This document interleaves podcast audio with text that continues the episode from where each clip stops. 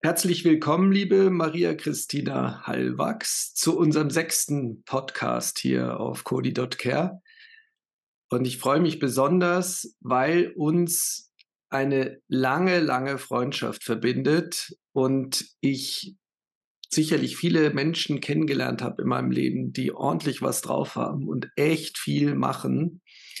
Aber du bist da schon so eine ganz besondere Kandidatin, äh, eine eine sehr aktive Person, sehr engagiert und eben nicht nur für deine eigenen persönlichen Belange, sondern für auch andere Menschen, Menschen, die dir ähm, in diesen Jahren auch ans Herz gewachsen sind. Und ich will ein, zwei Sachen zu dir sagen und dann kannst du dich gerne auch noch äh, selber natürlich vorstellen du für die Zuhörerinnen und Zuhörer, die jetzt nicht dieses Video verfolgen, sondern es als Podcast rein akustisch mitnehmen. Du sitzt im Rollstuhl, du bist hochquerschnittgelähmt und bist beatmet.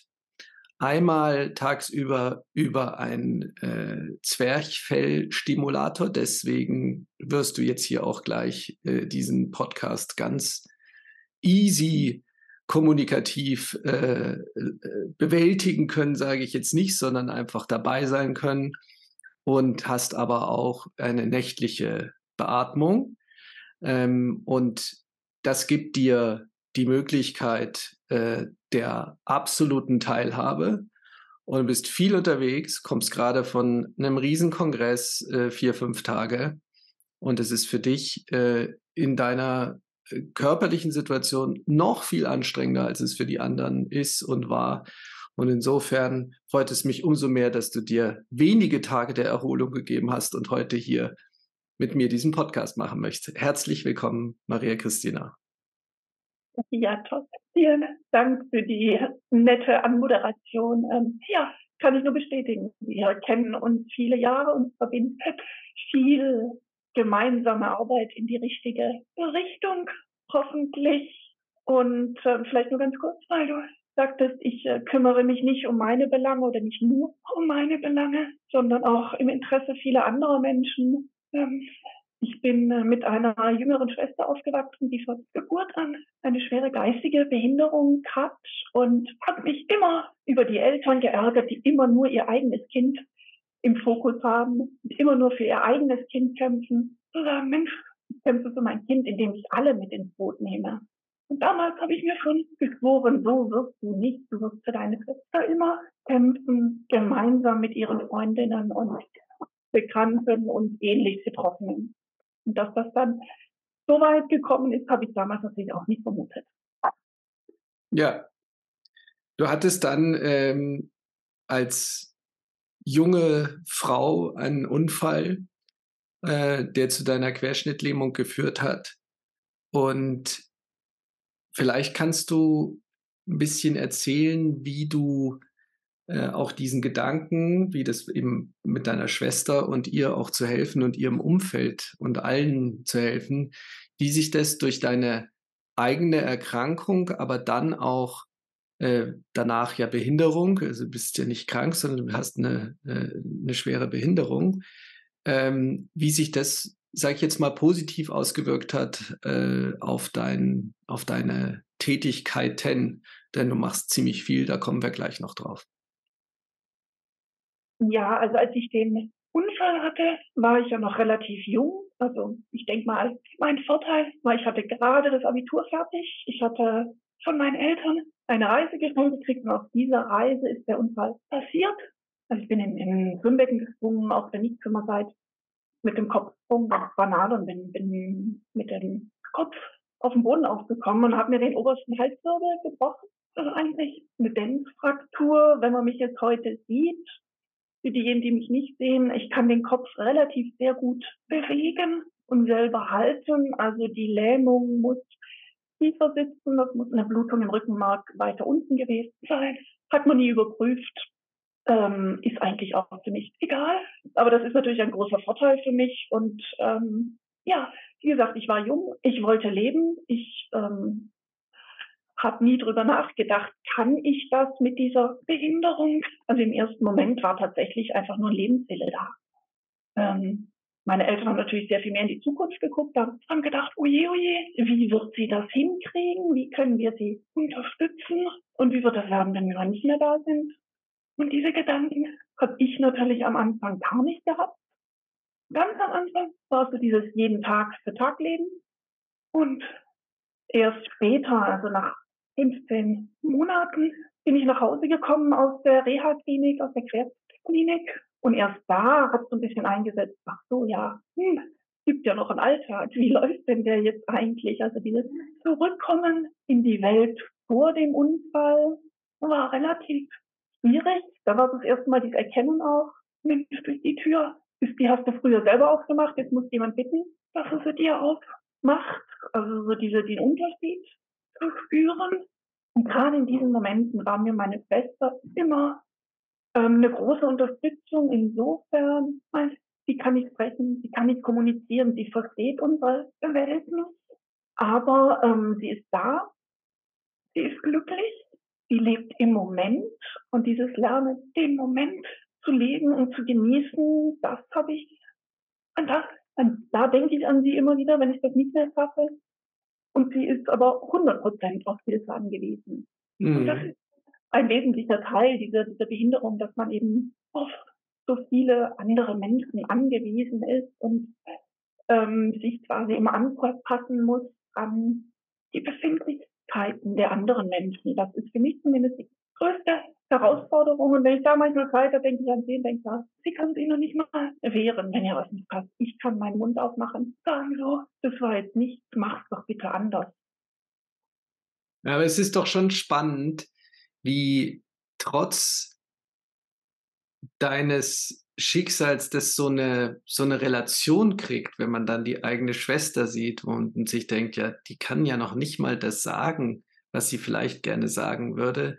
Also wie, wie Krankheit, wie Behinderung, ähm, wie abhängig das auch davon ist, in welchen anderen oder in welchen gesamten Umständen man auch familiär noch unterwegs ist. Du hast ja ich kennenlernen dürfen, deine Eltern.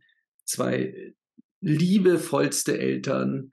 Also bei euch spürt man das. Wir werden später noch ähm, auch auf eure Claudine und Eike Stiftung äh, zu sprechen kommen.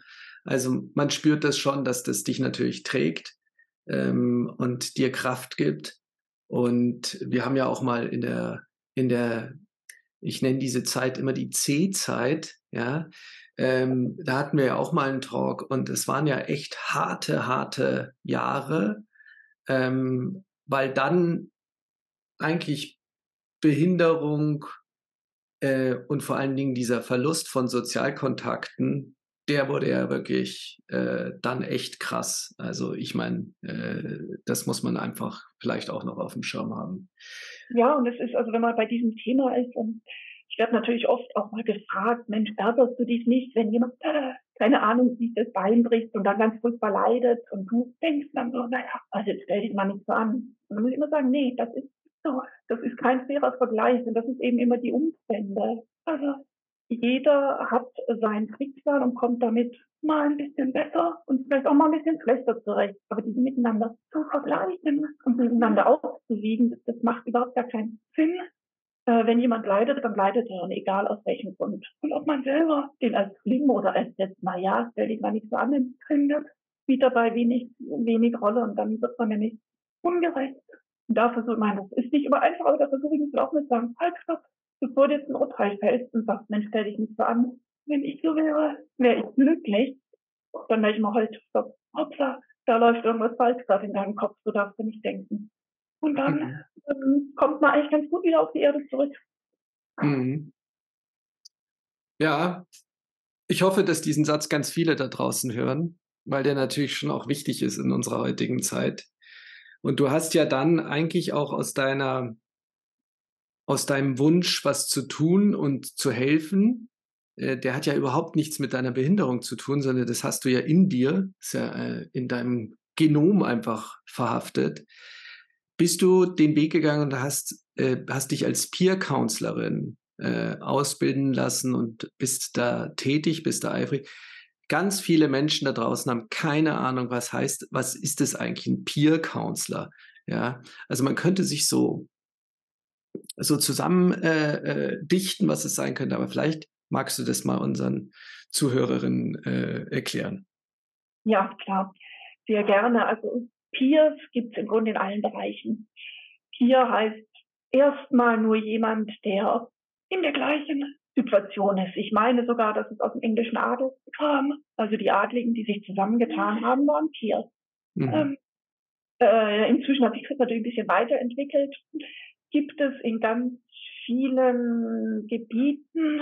Ich meine, dass die Schwulenbewegung in Amerika die ersten war, die gesagt haben, hey, wir wissen untereinander viel besser, was für uns gut ist und deswegen können wir uns untereinander viel besser beraten oder zusätzlich anders beraten. Ich will gar nicht sagen besser, aber anders beraten und dann, ähm, ja, durchläuft man eben eine Ausbildung als Peer Counselor. Das heißt jetzt in meinem Fall, ich habe die Peer Counseling Ausbildung im Bereich der Querschnittlähmung gemacht. Ähm, ich arbeite für die Fördergemeinschaft Querschnittgelähmte ehrenamtlich als Peer. Da kriegt man eine Grundausbildung in Dingen wie was ist eigentlich eine Querschnittlähmung? Ähm, das ist der medizinische Hintergrund. Warum spürt ein Querschnittgelähmter nichts an seiner Haut? Oder, oder, also sowohl medizinisch als auch sozialrechtliche Ausbildung und dann immer wieder ein Update und man kriegt auch eine Ausbildung in Kommunikation, Gesprächsführung, Beratung. Und äh, wenn dann beschlossen wird, dass man offiziell reif ist, wird man auf die Menschen losgelassen. Also in dem Fall eben auf die Menschen mit Richtungswert, mit Lähmungen. Und so gehe ich in das Krankenhaus, wo ich nach meinem Unfall selber lag. Äh, da gibt es eine Querschnittstation, wo wirklich nur verletzte Menschen liegen oder Menschen mit Querschnittlähmungen, die nach vielen Jahren wegen irgendwelchen äh, Problemen oder anderen Dingen kommen und inzwischen natürlich auch viele Menschen, die Erkrankungen haben und dadurch eine Querschnittslähmung haben. Also das hat sich da sehr verändert und bin für diese Menschen da. Erstmal. Ähm, solange die im Krankenhaus sind, sind die konkreten Fragen meistens im Krankenhaus selber am besten zu beantworten. Das sind die Fachleute, das sind die Ärzte, das sind die Therapeuten, das sind die Krankenschwestern und Pfleger. Die können die praktische Frage, äh, wie kann ich meine Hand gut lagern, dass sie keine Druckstelle kriegt, das können die am besten beantworten. Ähm, ich bin dann erstmal da, weil ich natürlich in meiner Situation irgendwie anders zuhören kann. Ich habe so ein bisschen im Hinterkopf, was für Sorgen sind oder denke bei vielen, ja, kenne ich gut, brauchst du mir nicht zu erklären, wie das ist oder wie lange darf ich sitzen, dass mein Hintern keine rote Stelle kriegt und so. Das braucht ähm, mir derjenige nicht zu erklären, sondern er braucht mir nur zu sagen, Mensch, bei mir ist es total easy oder bei mir ist es ein Problem. Da kann man darüber sprechen. Und die Hemmungen sind natürlich auch eine andere, auf einer anderen Stufe. Wer spricht denn schon irgendjemand wildfremdes ab und sagt, Du, also mit meinem Darmmanagement, das klappt gar nicht. Äh, jeden zweiten Tag habe ich die Hosen voll im wahrsten Sinne des Wortes. Mhm. Das spricht man ja nicht mit fremden Menschen. Und wenn man weiß, der Gegenüber kennt diese Sorge und das Problem und wir können gemeinsam einen Weg suchen, wie man da zukommt ähm, und besser zurechtkommt, dann ist das eine gute Sache. Wobei also das Prinzip des Tiercounts auch immer ist, ich gebe dir keine Ratschläge, sondern ich unterstütze dich dabei, dass du deinen eigenen Weg findest. Und das finde ich immer so ganz wichtig. Natürlich kann ich mal einen Tipp geben, wo ich was Gutes weiß oder so. Nach 30 Jahren hat man natürlich ein bisschen Erfahrung. Aber vom Prinzip her ist die Idee, jeder muss seinen eigenen Weg finden. Ich habe meinen gefunden, ich bin mhm. glücklich mit meinem Weg, aber das heißt ja noch lange nicht, dass es der richtige Weg für andere ist. Und, und ja, äh, und das machst du ähm, wenn du jemanden begleitest, dann begleitest du den auch nach der Klinik weiter. Genau, die Idee ist, dass ich denjenigen eigentlich in der Klinik nur kennenlerne oder andersrum, dass der mich kennenlernt und wenn er das mal entlassen ist und zu Hause ist, ähm, dann fehlt ja oft die Verbindung. Da ist kein Krankenpfleger, der jeden Morgen zur Tür reinkommt, den man mal kurz fragen kann. Und wenn dann denjenigen Menschen kommt, Mensch, da war doch so eine Bierfrau, wie war denn das nochmal? Und dann können die mich anrufen und dieses Angebot gilt dann tatsächlich auch lebenslänglich. Und manche tun das, manche nicht, was natürlich dann auch schön ist, wenn man weiß, okay, die haben es geschafft, die kommen offensichtlich zurecht. Ähm, und man, mit manchen natürlich eher mit denen, die auch so eine hohe Lähmung haben wie ich, entsteht dann auch richtig ein persönlicher Kontakt, äh, der zwischen Beratung und Freundschaft dazwischen liegt. Und kann nicht so viele Freunde haben. Das würde nicht funktionieren, aber es entstehen natürlich schon echt enge Verhältnisse, weil man ja auch über viele intime Dinge spricht. Mm, mm. Ganz tolle Arbeit, ganz, ja, was ganz Wertvolles. Ähm, und äh, die, ich glaube gerade auch, dass dies eben eine, eine längere Begleitung äh, möglich ist, wenn das jemand will. Ähm, dann kann man natürlich da auch in den verschiedenen Lebenssituationen immer mal einen Ratschlag geben. Das spannt dich ja schon auch zeitlich ein, ähm, nicht ohne, aber trotzdem ähm, ist dir das natürlich nicht genug. Ähm, du hast, du bist noch tätig im Landesverband äh, der Selbsthilfe und für die Körperbehinderten in Baden-Württemberg äh, hast dort einen mehr oder weniger direkten Draht zum Landesbehindertenbeauftragten. Das ist ja, die politische Arbeit ist ja hm, gerade in den jetzigen Zeiten wahrscheinlich auch extrem wichtig geworden für dich. Ja, also tatsächlich, ähm, in Baden-Württemberg ist Dank eine Frau, Frau Fischer. Landesbehindertenbeauftragte, was uns auch ein bisschen verbindet. Aber ähm, ja, so ist es wirklich, dass die politische Arbeit wichtig geworden ist, ähm, es aber tatsächlich schwierig ist, ranzukommen. Also ähm, ich habe mir immer, überlege mir immer wieder, was das für Gründe sind. Ähm, ich glaube tatsächlich, obwohl ich immer versuche, gegen Vorurteile zu kämpfen, aber dass man als Mensch mit Behinderung nach wie vor noch erstmal beweisen muss, ähm, dass man das drauf hat also diese Assoziation, ja, der hat ja eine geistige Behinderung auch relativ schnell. Und mal abgesehen davon können auch Menschen mit geistiger Behinderung sehr wohl sehr gute politische Arbeit leisten. Ähm, und wenn man dann noch eine Frau mit Behinderung ist, ähm, muss man sich manchmal schon ganz schön durchbeißen. Deswegen habe ich gerade erwähnt, äh, dass wir in Baden-Württemberg eine Frau haben, wo ich sehr glücklich bin, weil da muss ich mich zumindest nicht mehr durchbeißen. Ähm, das Problem ist, dass auch sie gehört wird in der Politik, aber keine Weisungsfunktion hat.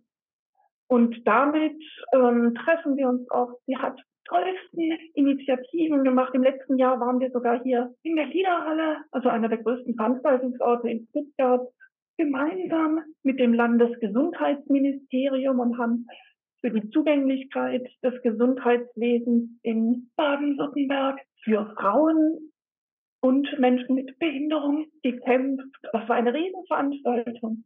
Es wurde noch nicht mal in der Stuttgarter Zeitung berichtet. Also ähm, man fragt sich manchmal, was man noch tun muss, damit einem zumindest zugehört wird. Man muss ja nicht gleich alles auf den Kopf werfen, aber wir müssen ja voneinander wissen, was wir brauchen, um entsprechend handeln zu können. Ich kenne ganz viele Leute, die gerne was für Menschen mit Behinderung tun, aber nicht nachfragen, was wir eigentlich brauchen. Ja, dann ähm, kommen wir nicht sehr viel weiter, weil da herrscht noch ganz, ganz, ganz viel Unwissenheit, dass es nicht nur Barrierefreiheit im Sinne einer Stufe vor der Tür ist. Ja, das ist auch unheimlich wichtig, aber da gibt es ja noch ganz viele andere Dimensionen und die werden selten mitgedacht.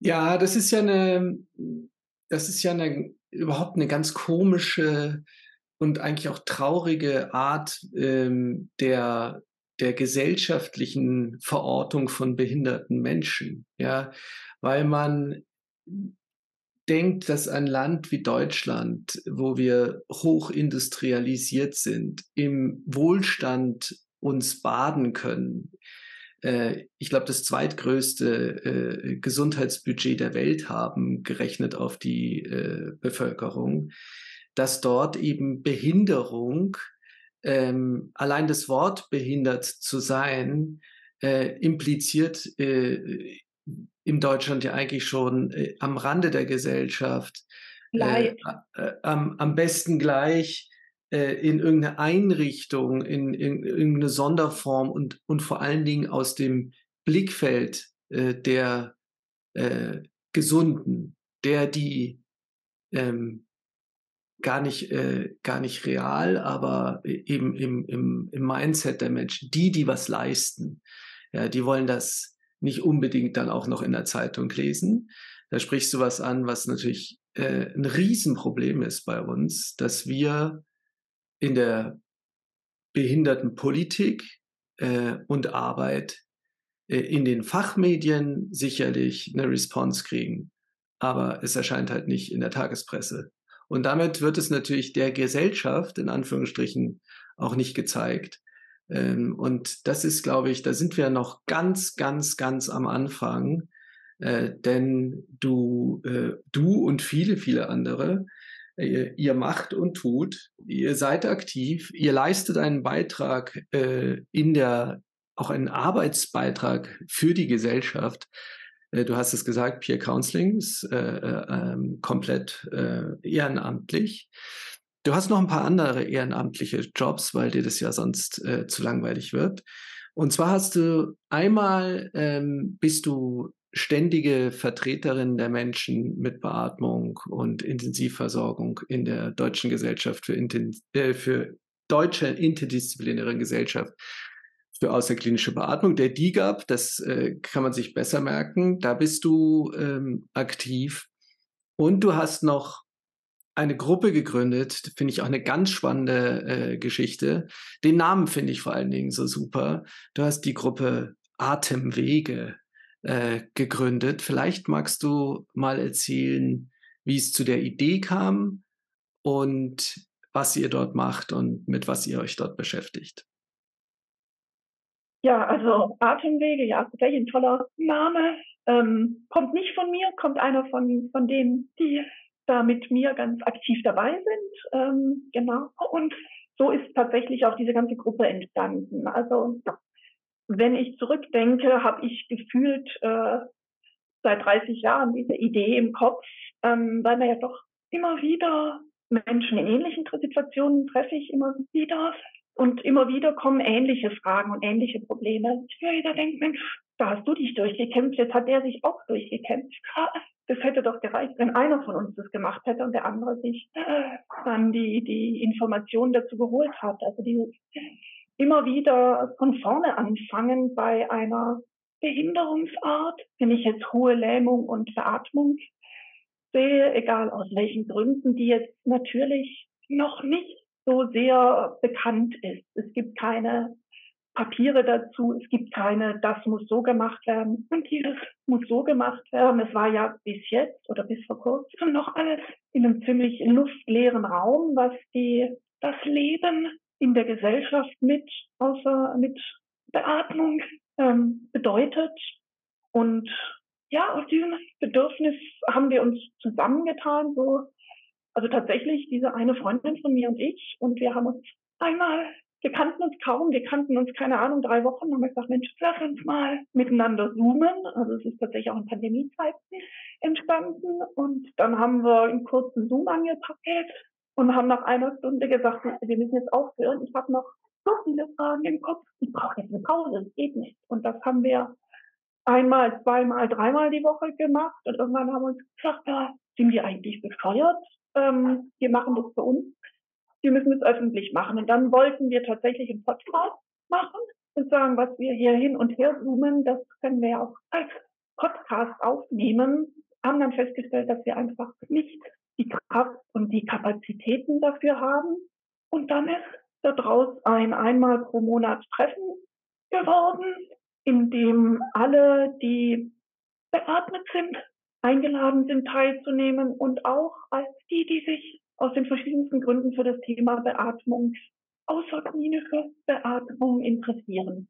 Also es sind Eltern dabei, es sind äh, Menschen dabei, die arbeiten in dem Bereich, aber der Großteil sind Menschen mit Beatmung selber und wir sprechen die unterschiedlichsten Themen an. Wir haben meistens so eine halbe Stunde Zeit, dass jeder seine Fragen stellen und dann ein persönliches Problem bearbeitet wird und in der zweiten halben Stunde ist so ein gewisses Programm festgelegt, was ich dann meistens vorbereite an News, die ich äh, gerne noch unter die Leute bringen will oder Umfragen, die ich teilen möchte oder genau. Und inzwischen ist da eine ganz potente Gruppe herangewachsen. Wir sind so im Schnitt so, also wenn ich den Verteiler an 50 Menschen mit Beatmung, der Verteiler selber sind um die 80 Menschen rum und pro Sitzung sind wir meistens 20, was eigentlich echt eine super Größe ist, weil da kann man sich noch unterhalten, da kann man noch jeden kennen und mit jedem was machen. Ähm, wenn das größer werden sollte, müssen wir vielleicht andere Formate überlegen. Aber bis jetzt sind wir eigentlich alle immer begeistert. Und jeder lernt jedes Mal auch was Neues.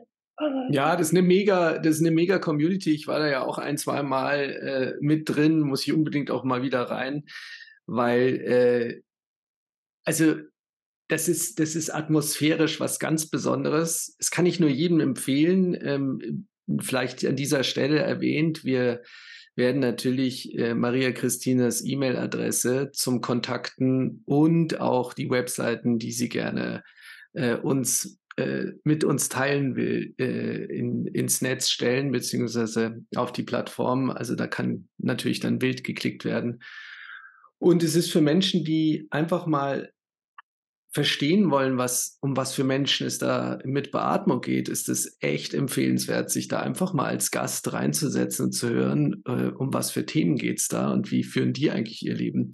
Und ich kann nur eins sagen, es lässt einen extrem schnell sehr demütig werden. Dann hast du ja ein, ein, noch ein Projekt, äh, beziehungsweise ihr habt noch ein Projekt, und zwar habt ihr äh, eine Stiftung gegründet, ja, die Claudine und Eike Stiftung, äh, Halwachs Stiftung, so heißt sie.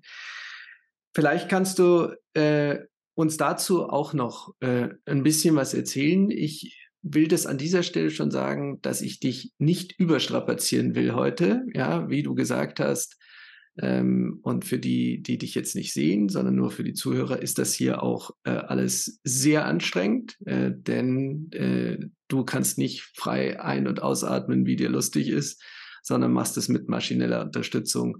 Und deswegen vielleicht noch ein paar Worte zu deiner oder zu eurer Stiftung.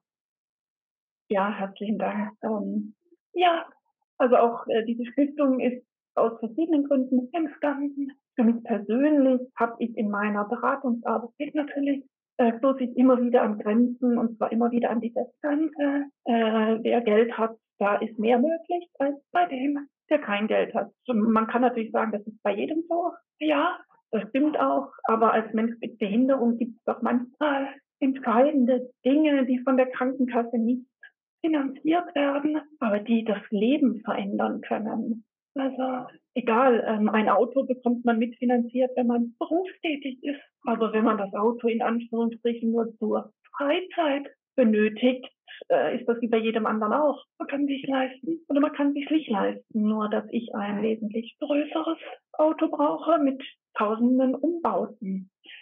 Und ähm, da ist man schon sehr privilegiert, wenn man sich das leisten kann. Und meinen Eltern ging es ebenso in der Erfahrung mit meiner Schwester in jungen Jahren, wo auch genau dieses immer wieder Thema war. Wie kann man das ähm, so machen, dass da auch andere Menschen von profitieren? Und der andere Grund ist natürlich, dass weder meine Schwester noch ich Kinder haben. Also das Geld, was da ist, ähm, wird irgendwann übrig sein. Und dann war die Idee, Mensch, wenn wir das äh, irgendwo ablegen können, in der Hoffnung, dass es natürlich noch mehr wird, ähm, indem äh, Zinsen draufkommen oder vielleicht manche Menschen zustiften möchten, ähm, dass man davon Menschenwünsche erfüllen kann, die vielleicht äh, Luxus sind, die aber zum Leben dazugehören. Also dass auch ein Mensch mit Behinderung mal eine Urlaubsreise machen kann, obwohl er zwei Begleitpersonen mitnehmen, obwohl er Essen für drei Personen zahlen muss, obwohl er den Flug oder die Fahrt für drei Personen finanzieren muss äh, und dann zu uns kommen kann und sagen kann, Mensch, wärt ihr bereit? Dann gucken wir das uns an und sagen, ja, das ist ein Luxuswunsch, der einfach so viel Lebensqualität bedeutet. Ähm, das kann die Stiftung übernehmen. Ganz toll, ganz, ganz toll, äh, dass ihr das macht und nicht ähm, äh, jemand, der so viel übrig hat, dass er gar nicht weiß, wohin damit. Also finde ich eine, eine, super Initiative. Wie gesagt, da äh, werden wir auf jeden Fall auch noch die Webseite kommunizieren. Und du hast in diesem, in, in den letzten Sätzen eben auch noch was ganz Bedeutendes gesagt, und zwar, dass eben auch mit einer schweren Behinderung, dass das eben auch bedeutet, viel personelle Ressourcen zu verbrauchen. Ja, also äh, wenn du unterwegs bist, brauchst du halt zwei äh, Pflegekräfte, die sich das teilen, die Arbeit, weil kann ja nicht durcharbeiten. Und es ist eben wirklich im wahrsten Sinne des Wortes, wie heißt es auf Neudeutsch, 24-7. Ja, rund um die Uhr braucht es äh, Hilfe, braucht es äh, fachliche Hilfe und Assistenz. Und äh, liebe Maria Christina, damit würde ich gerne unseren Talk für heute äh, beenden wollen. Äh, du bist eine wirkliche Powerfrau ähm, und eine Inspiration für viele da draußen. Ähm, vor allen Dingen, weil du so unglaublich bescheiden bist. Ähm, und du leistest Großartiges. Es ist ähm, wirklich wertvoll und ich freue mich sehr und danke nicht nur dir äh, dafür, dass du in mein Leben getreten bist und wir uns kennengelernt haben. Und äh, freue mich schon auf die 150 Projekte, die wir uns noch so antun werden, um das Leben da draußen für Menschen mit außerklinischer Intensivversorgung besser zu machen äh, oder aber auf jeden Fall gut zu erhalten. Damit Vielleicht bedanke ich mich. einen Satz dazu sagen. Ich möchte mich nämlich genauso bedanken. Wir können das alle nur leisten, indem wir eben solche Unterstützer haben, wie meine Pflegekräfte oder wie dich oder wie ganz, ganz, ganz viele andere. Und egal aus welcher Profession und nur gemeinsam können wir diese ganzen Schwierigkeiten wuppen. Aber gemeinsam ist es dann auch tatsächlich möglich. Abgesehen davon, dass gemeinsam viel mehr Kraft macht. Alleine. Natürlich. Danke. Okay, einen schönen Tag. Ja auch. Jo. Tschüss. Ciao.